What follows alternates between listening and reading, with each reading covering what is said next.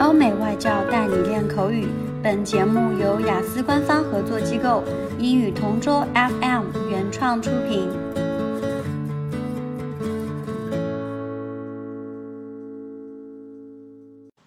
Describe a time a child made you laugh.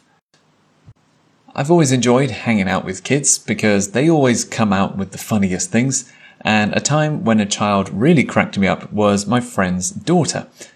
Two of my good friends celebrated the birth of their first child, a daughter they called Tuan Tuan, last year.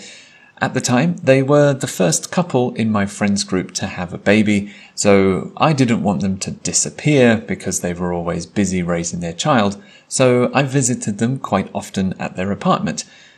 Tuan Tuan, their daughter, has always been very bright, smiley, and a happy baby, and I remember her making me and everyone around her laugh when she started trying to talk when she was around 10 or 11 months old. A few months before that, she would just babble and gurgle like a normal baby, but being surrounded by adults so often talking to each other, she probably wanted to join in, so she started talking to us. It was really precious and cute, and we couldn't help but laugh. It was funny because the noises she made sounded like real sentences with rising and falling intonations, even though she wasn't saying any real words.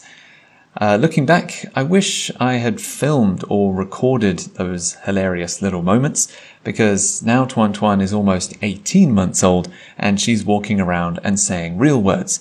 So if she does any more funny, adorable things in the future, I'll definitely try and take a video so we can look back on it in the future. OK，今天的 Part Two 口语话题到此结束。